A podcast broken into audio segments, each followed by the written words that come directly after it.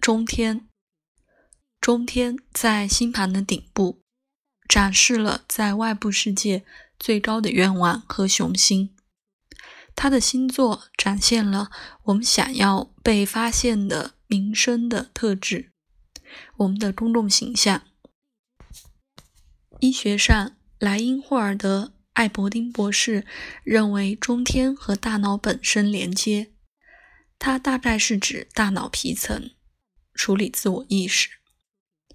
我常常发现，一个疾病使得他自己清楚显示、公开，让全部世界看到，是当中天被一个沉重的星体行运时。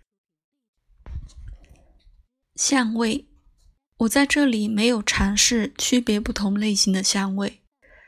通常，困难的相位产生更多的健康问题。虽然这不总是一定的。根据马里奥·琼斯博士在罗伯特·汉德的星座符号中引用的，困难相位恰逢疾病急性发作到一个明确的临界点，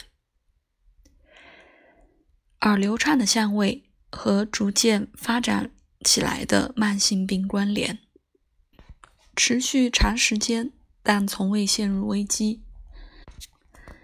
一个星体被认为折磨另一个星体的地方，意味着形成了一个困难相位。最远的星体通常被认为是制造痛苦的，最里面的一个被认为是受折磨的。冥王星能折磨所有星体，天王星能折磨除冥王星和海王星之外的所有星体，因为它们比起天王星。